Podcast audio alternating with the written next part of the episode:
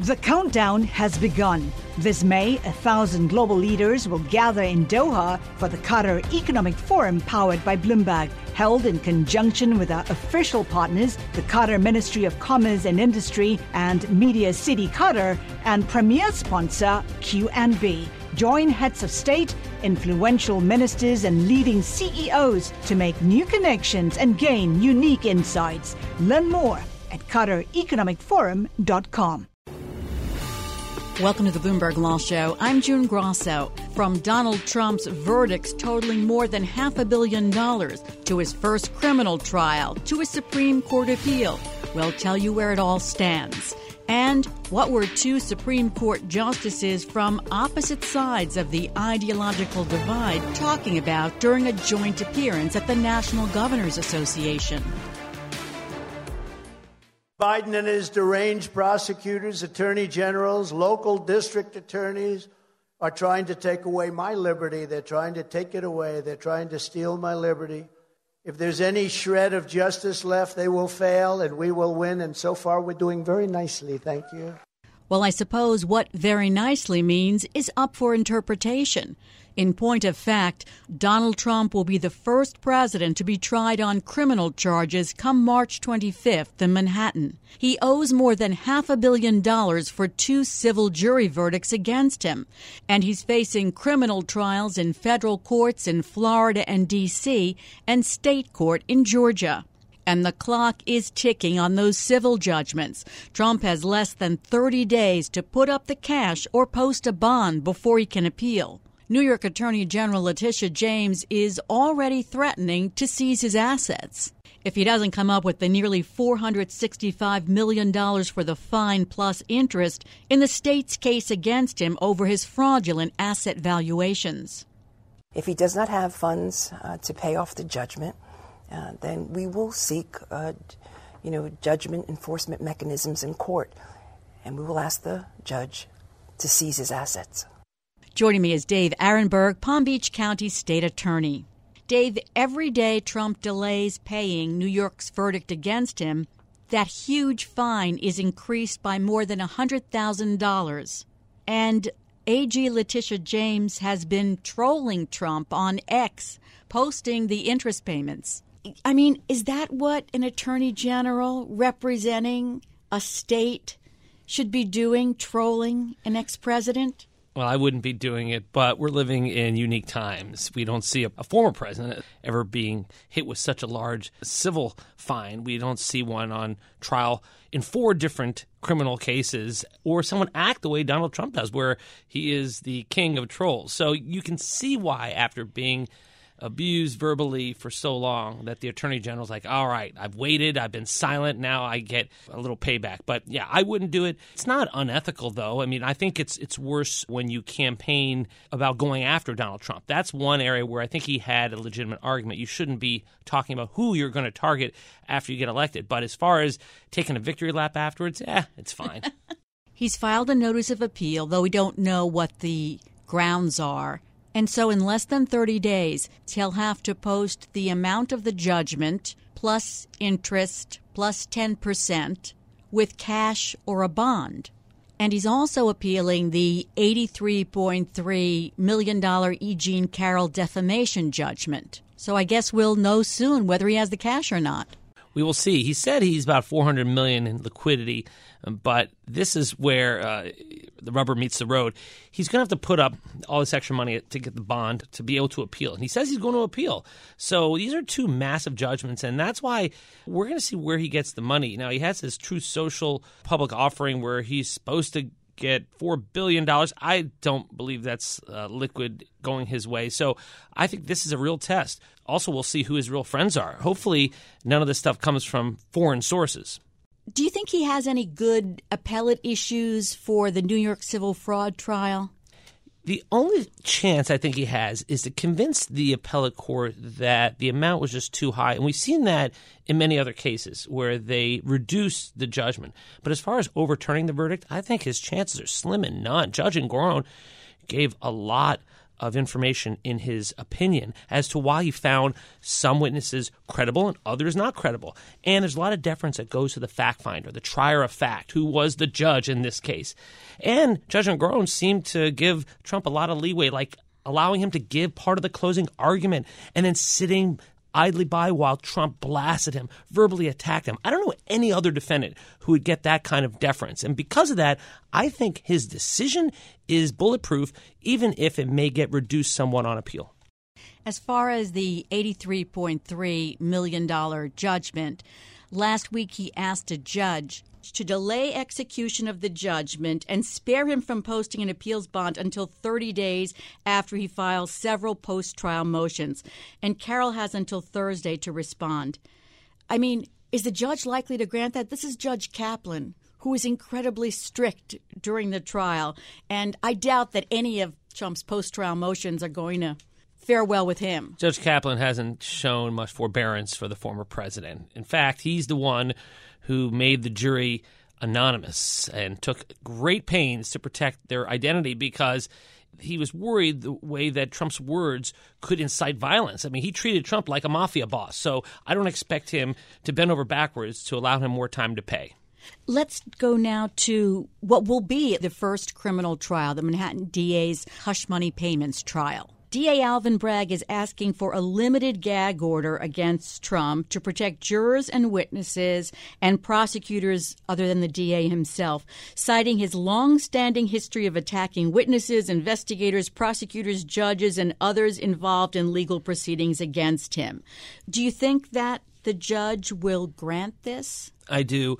He has a roadmap because the D.C. Circuit Court of Appeals granted Jack Smith's motion and affirmed it from the trial court to have this kind of gag order. This gag order requested by Alvin Bragg tracks the gag order that has been affirmed by the D.C. Circuit Court of Appeals. That's the one with Judge Chutkan. So, yes, and there's reason for it. Alvin Bragg has been the subject of relentless racial epithets and other death threats his way since Donald Trump decided to lob the verbal grenades at him. And we have seen before that some of his supporters, Trump supporters, will go extra and threaten and even shoot up the FBI headquarters in Cincinnati or bring guns outside Barack Obama's house in Georgetown after Trump doxed him or January 6th. So, yes, there are plenty of grounds to impose this partial gag order because as a criminal defendant, you don't have the same First Amendment free speech rights as the rest of us do. Talk a little bit more about that because whenever this comes up, Trump says they're constraining my First Amendment rights and I'm a candidate for president. I have the right to speak. But he's still a criminal defendant. And criminal defendants all the time, when they have pretrial release, are told, do not speak to the witnesses in this case. Do not speak to the victim. You can't use alcohol or drugs. There's all these limitations that the court puts on you. So the fact that Trump is a former president does not mean he's also not subject to the same normal limitations as any other defendant. And here, when there's a track record of inciting violence through your words, yeah, this is a limited measure to remedy this problem. And that is a partial gag order, not a full one. He can still campaign for president. He can still attack the judge. He can attack the prosecutor.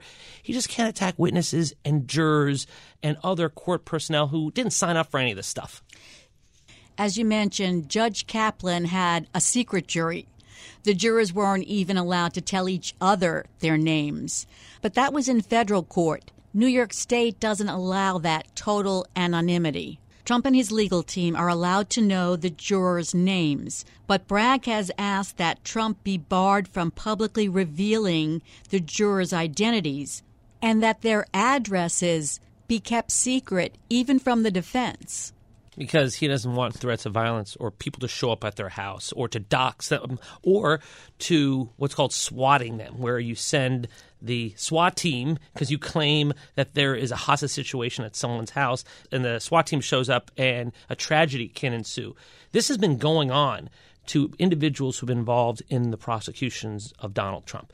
So you can see why the judge wants to protect the identity. And under New York law, which is different than the federal system, New York law requires that the defendant be able to know the names of the jurors, but doesn't require him to know the addresses or to be allowed to disseminate their information. And, you know, June, we should never become numb to the fact that the leading candidate for president on the Republican side has posed a real incredible threat through his words to prosecutors, judges, witnesses, and potential jurors. That is something we should never grow accustomed to. Interesting is that Michael Cohen is one of the witnesses. So now if the judge issues this gag order against Trump, you'll have Michael Cohen being able to talk in public and Trump not being able to respond?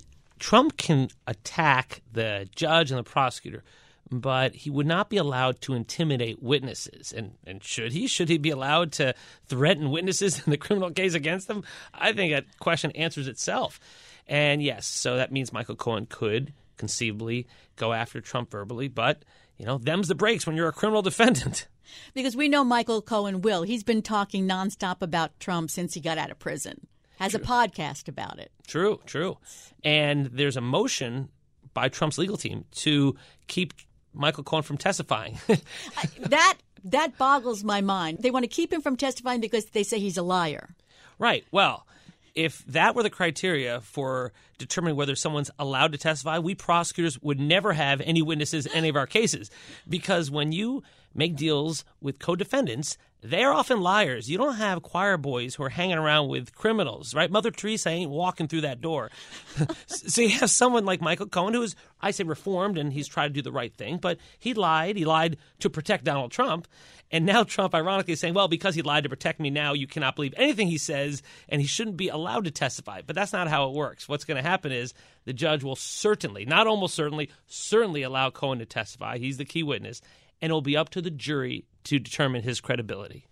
Prosecutors are asking the judge to allow them to introduce that infamous Access Hollywood tape, as well as 3 public allegations of sexual assault made against Trump after the recording was released. Trump's lawyers say it's inflammatory and prejudicial, and I tend to agree. What do you think is going to happen there? Yeah, I agree. I think admitting the Access Hollywood tape would be more prejudicial than probative, meaning it would inflame jurors more than it would provide evidence they actually did this. This is about the falsification of business records. This is about trying to pay a porn star hush money to get elected, to be able to win an election and suppress that information from the public. So I don't see how the Access Hollywood tape or other allegations of sexual assault after the tape was released would be pertinent here, or at least be enough to be admitted, because it would inflame jurors, I think, unnecessarily. And that's from a prosecutor. I can't believe I'm taking the side of the defense. You have to every once in a while. Well, why you do it is because if you introduce evidence that you shouldn't have, if the judge allows it,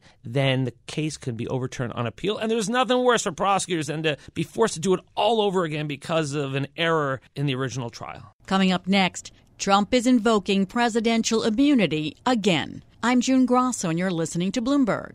The countdown has begun. From May 14th to 16th, 1,000 global leaders will gather in Doha for the Qatar Economic Forum, powered by Bloomberg.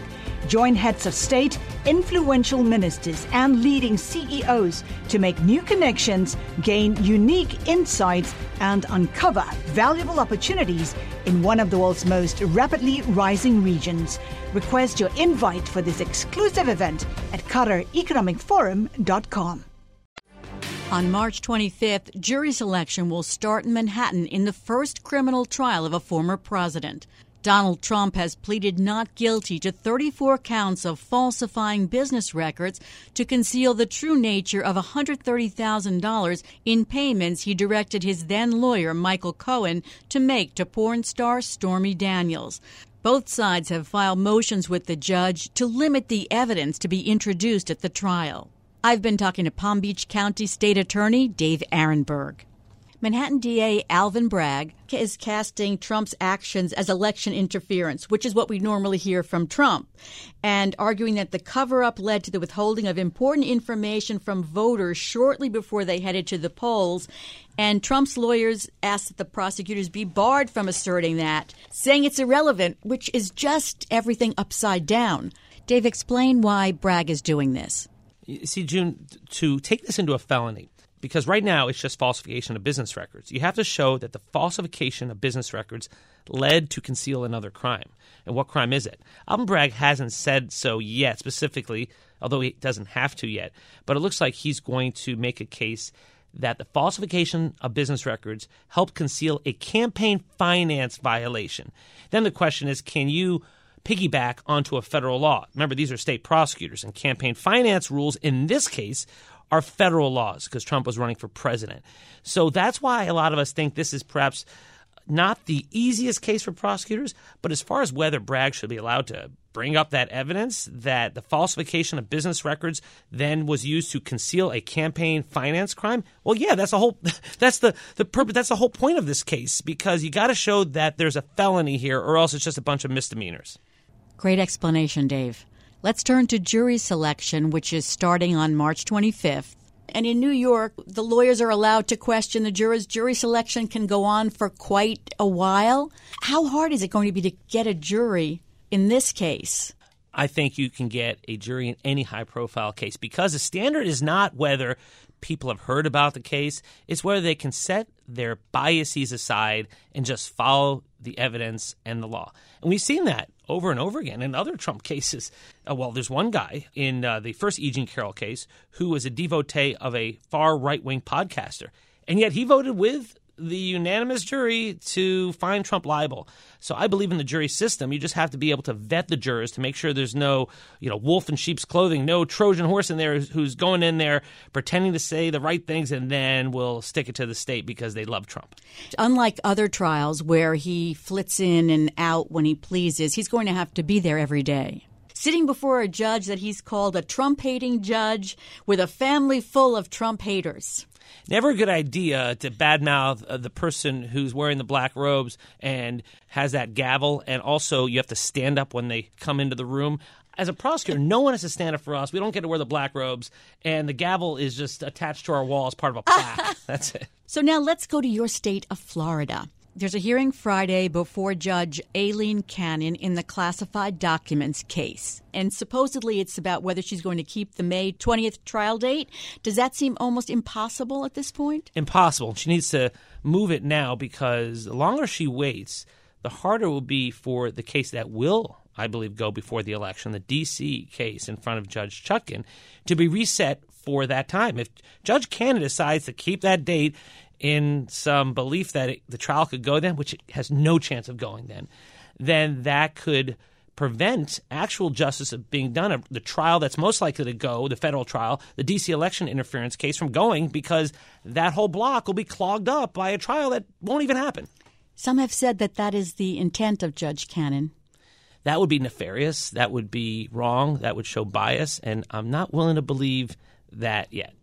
Now, CNN was reporting that Trump plans to use Judge Cannon to block Judge Chutkan because that's the judge that he fears the most, and so asked to move the Florida case to July so that will prevent Judge Chutkan from setting a trial date before then. She's still waiting for the Supreme Court to decide whether to take Trump's appeal on the question of presidential immunity from prosecution.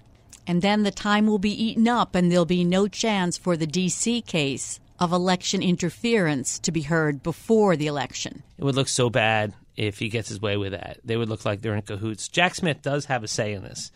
And so I believe that the D.C. trial will go. It will go before the election. And I don't believe those kind of shenanigans you mentioned, June, will happen. But maybe I'm being the Pollyanna here because, look, all eyes are on Judge Cannon. She got repudiated last year when she got involved in the issue of the special master and the investigation of Donald Trump over the Mar-a-Lago documents. She butted into that case and not only was reversed by the conservative 11th Circuit's Court of Appeals, but was publicly humiliated. And I thought because of that she'd be chastened and would try not to stick her neck out again. So we'll see soon enough.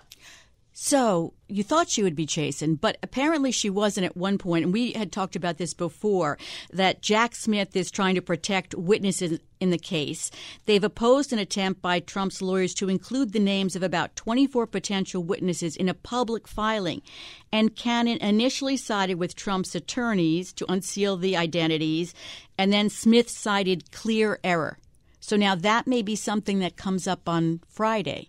Yeah, see, June, this is why you're so good at what you do, because here I am trying to say, well, maybe we shouldn't jump to conclusions about Judge Cannon. She's been perhaps chastened, and yet you give me all these examples of her not being chastened, of her doing the same thing over and over again. I have another one. It's hard to take because I do believe in the federal judiciary, and as a prosecutor, I don't like to badmouth federal judges or any judge, but It is hard to say nice things about her rulings. I think that the 11th Circuit said it all when they said that she is going way outside any rationale, and they pulled her off the case. Well, we'll see if Jack Smith asks to get her removed from the case again. And the more she keeps doing stuff like this, maybe that's going to push Jack Smith beyond the breaking point.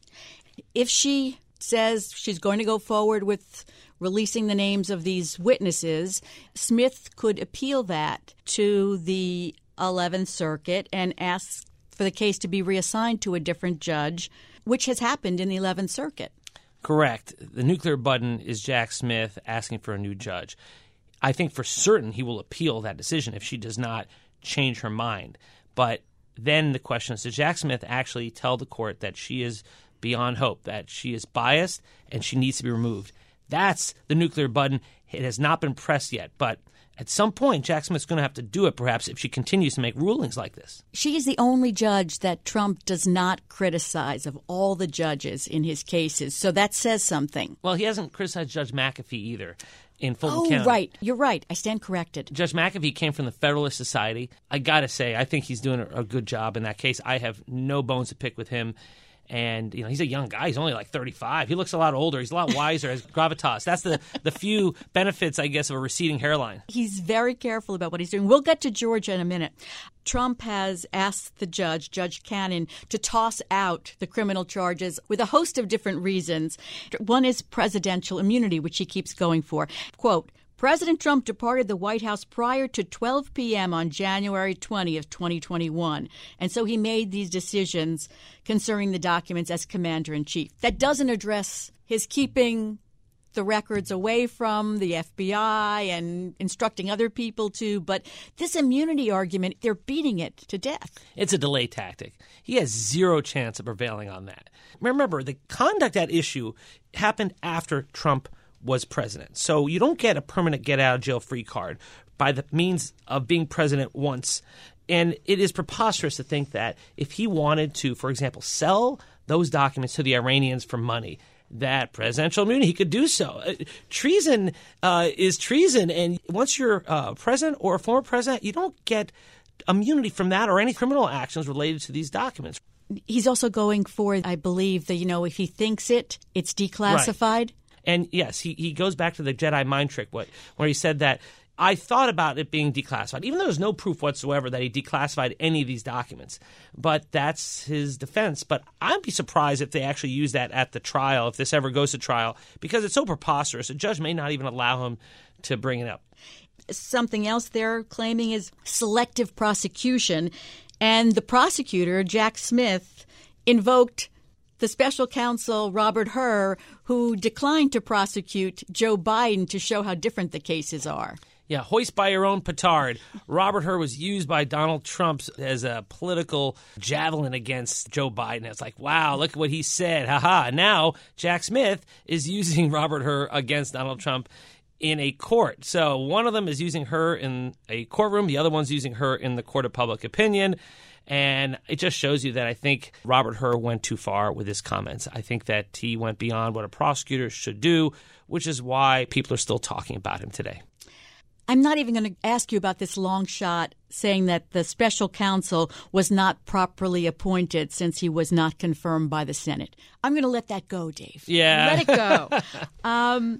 So now the same day, Friday, that there's a hearing in the classified documents case, there's a hearing in Georgia about whether Fani Willis should be disqualified from prosecuting Trump. Let me just ask you broadly, what's your take on that? Because to me, it doesn't harm the defendant if she was in this relationship. See, this is why this is a self-inflicted wound by Fani Willis, because if she and Nathan Wade had just said, yeah, we had a relationship, and I'm going to recuse him from this case from now on, just for the appearances of impropriety, I think that would have been the end of it. But instead, Nathan Wade submitted a sworn affidavit to say when the relationship started and how Fani Willis reimbursed him for the expenses on the trips they took. And Fani Willis then adopted his affidavit by referring to it and adopting it in her filing. So now we have Fani Willis and Nathan Wade attesting to the court under oath when the relationship occurred. And if it can be proven that they lied, then I think they have to be removed from the case, and then they could face sanctions from the bar. So this didn't have to get to this point, but it has, and that's why I hope they're telling the truth, because it will be not only a bad look for them if they didn't, but it damages the case because then it will probably get reassigned to someone else, and that other prosecutor from another area may not have quite the same interest in pursuing this matter as Fani Willis does. What's the standard for the judge? Well, you have to show an actual conflict, not just a perceived one, but because they both submitted these documents, the affidavit and then her reply to the court, where they said the relationship began after he was hired and I reimbursed him for half of the expenses. If they are shown to have lied to the court, it could be a huge deal. And that's why it's more than just whether this is a conflict. This is just taken up to a different level because now it's whether they were being honest with the court. Those arguments on Friday will be very interesting. Always a pleasure to have you on, Dave. And thanks for coming into our studios here in New York. That's Dave Aronberg, Palm Beach County State Attorney. Coming up next on the Bloomberg Law Show, we'll tell you what two Supreme Court justices from opposite sides of the ideological spectrum were talking about during a joint appearance at the National Governors Association. I'm June Grasso, and you're listening to Bloomberg. The countdown has begun. From May 14th to 16th, 1,000 global leaders will gather in Doha for the Qatar Economic Forum powered by Bloomberg. Join heads of state, influential ministers, and leading CEOs to make new connections, gain unique insights, and uncover valuable opportunities in one of the world's most rapidly rising regions. Request your invite for this exclusive event at QatarEconomicForum.com. Liberal Justice Sonia Sotomayor and Conservative Justice Amy Coney Barrett appeared on stage side by side at the National Governors Association in D.C. last Friday. It was part of a bipartisan initiative entitled Disagree Better to get leaders in the public to debate issues of concern with civility and respect for each other. And both women talked about the camaraderie among the justices. But there was another message, that the justices are not beholden to the presidents who appointed them. And remember, thankfully for us, presidents don't last that long, right? There's 8 years. So for us to be beholden to one of them is a little crazy, you know? The life tenure does insulate us from politics, and so that it's not just that we're not Obama judges and Trump judges, but we're also not Democratic judges or Republican judges. We don't sit on opposite sides of an aisle. We all wear the same color black robe. We don't have red robes and blue robes. Joining me is constitutional law expert David Super, a professor at Georgetown Law School. So was the point to tell the country that they get along and play well together, or something else? The point is to salvage the Supreme Court as a unifying institution, an institution relevant to all of us, and participating in that effort was one of the few things that Justice Sotomayor can do to make herself relevant, given how heavily outvoted she is. The biggest message to me was that they're not beholden to the presidents that appointed them or to the president's party. Amy Coney Barrett said, we're not Obama judges or Trump judges or Democratic judges or Republican judges. You know, we wear the same color robe, et cetera, et cetera. But she left out the fact that they are conservative judges and liberal judges. This is damage control for a court whose image has been badly harmed. You saw the same sort of thing in the early 2000s after Bush v. Gore. And some of the Democratic justices then, after several months had passed, started giving speeches that the court works well together and people should still respect the court. And I think after the damage that Dobbs and Gruen and some of these other high-profile cases, the affirmative action case, have done to the image of a court as an impartial finder of legal truth, that they feel some need to do this. Chief Justice Roberts has been doing it for a long time, and I suspect he's encouraged other justices to join in. Justice Barrett had some numbers about how many cases they agree on and how few 6-3 decisions there are. But she didn't explain that those 6-3 decisions are on the hot-button issues like abortion, guns, and climate. The ones that are unanimous are usually cases that no one's paying attention to. Yeah, the Supreme Court's docket has always included a lot of very routine cases where there's no particular political valence, and telling me whether someone is a liberal or a conservative provides almost no guidance as to how they'll vote on those. The question is, on cases that are contested, do they split 6-3, and is it always the same 6 and always the same 3? And increasingly, the answer to both those questions is yes. They said everyone gets along. They go to dinners at each other's houses and movie nights and all this stuff. But I remember after the leaked draft of the Dobbs decision, Justice Thomas complained about the deterioration in the camaraderie at the court. And he talked about the good old days when RBG was on the court and said, we may have been a dysfunctional family, but we were a family. So two different pictures, but does it matter? Well, these are 9 human beings. They're also the highest court in the land. And those are separate questions. I hope the 9 human beings have a good life and are enjoying one another's company, but that doesn't really answer the question of how the nation's affairs are being decided by them. This year, you mentioned Bush v. Gore. Some of the decisions coming up about the 2024 election, do you think that they could be as controversial as Bush v. Gore? No, I don't think so. Bush v. Gore took an election that I think most people knew was won by Al Gore and switched it after the fact. The question here is whether Mr. Trump is on the ballot, and frankly, if he isn't on the ballot, someone with similar views will be on the ballot. Possibly someone named Donald J. Trump will be on the ballot. So I think the stakes are much, much lower here than in Bush v. Gore, and the politicization much less so as well. It's been almost 2 weeks since all the papers were submitted in Donald Trump's appeal seeking immunity from criminal charges stemming from his efforts to overturn his 2020 election loss. Should it be taking this long? I mean, the special counsel emphasized how important it was to do this quickly. Well, important for whom? Mr. Trump has been clearly playing to delay, so that it will be tried after the election, or preferably after he's reinaugurated and can pardon himself or order DOJ to drop the case.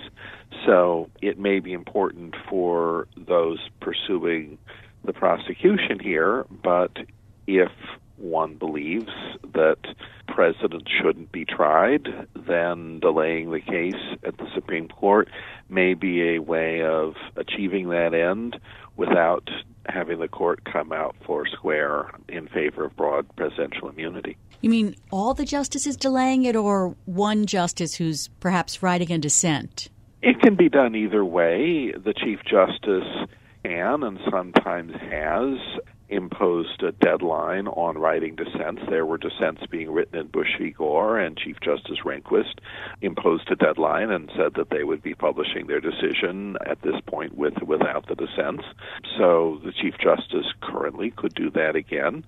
But I think it's also very possible that a substantial part of the court, perhaps a majority of the court, would prefer to not decide this issue, and moving slowly may be a way of getting that done. I want to talk about respect for the court, but not from the general public, but respect from state Supreme Courts, because last week a state Supreme Court criticized the Supreme Court's decision in Gruen, which was about carrying a handgun in public. It was the Pennsylvania Supreme Court, and it said, we're not so sure about the history that was used in Heller and Gruen, and we note some serious skepticism with how the Supreme Court is handling these Second Amendment cases. But we can play amateur historian as well as the next guy. The tone there is, I don't know, disrespectful, playful, flippant, but the bottom line is they're calling out the Supreme Court. They are. Courts have occasionally done that over time, but I think the court's Second Amendment jurisprudence invites that more than most. There's a line in Heller where Justice Scalia says that the right to assemble can be exercised alone, and I don't think my dictionary would allow me to do that. So when you're stretching that far to get to a result you want, you do things that do invite careful reader skepticism. Yeah, and also the Hawaii Supreme Court earlier this month found that a man can be prosecuted for carrying a gun in public without a permit, another rebuke of the Gruen decision. What I'm wondering is, are the state Supreme Courts finding that the way that the U.S. Supreme Court is viewed gives them an opportunity to not follow it? Narrowly, yes. This is a Supreme Court that is widely regarded as being deeply partisan and has a makeup that is wholly unrepresentative of the makeup of the nation as a whole. A representative court would probably have 4 liberals, 4 conservatives, and a swing justice, and this has 6 conservatives.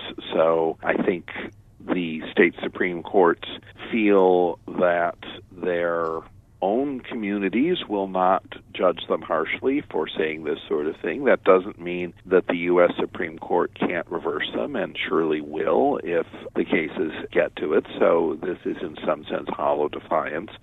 But historically we haven't had this kind of defiance except in a few eras of particularly extreme behavior, such as when the so-called Lochner Court was striking down economic and social legislation to protect workers in the Industrial Revolution, or when Chief Justice Taney went after the Missouri Compromise and buttressed slavery in the lead-up to the Civil War. Even when, the Supreme Court ruled on an emergency basis that U.S. ICE agents could cross into private land in Texas to take down those barbed wire fences, it never came to a head because I don't think the federal agents ever tried to go in after that. But it didn't seem like Texas was too concerned about what the Supreme Court said either. And that was remarkable because Texas certainly can't say that it was abused by a liberal Supreme Court. This is a very conservative Supreme Court, but I think the Supreme Court has become seen as politicized enough that the Texas officials feel comfortable attacking a court that is philosophically very much in their camp. Is there anything that would turn this around for the Supreme Court where people would start to respect it again? Generally, a number of important high-profile decisions in which justices' votes clearly didn't correspond with their policy preferences. And we've seen that in the not-too-distant past. Justice Kennedy was a very, very, very conservative justice, but would vote for results that were not conservative if he thought that that's where the law went. Justice Scalia did that on a number of occasions. But there aren't many of them that do that now, and when they do it, it's not very often, and that makes people feel confident that they're seeing a political force much more than a judicial one. It's been a very interesting conversation. Thanks so much. That's Professor David Super of Georgetown Law School. And that's it for this edition of the Bloomberg Law Podcast. Remember, you can always get the latest legal news by subscribing and listening to the show on Apple Podcasts, Spotify, and at Bloomberg.com/podcast/law. I'm June Grasso, and this is Bloomberg.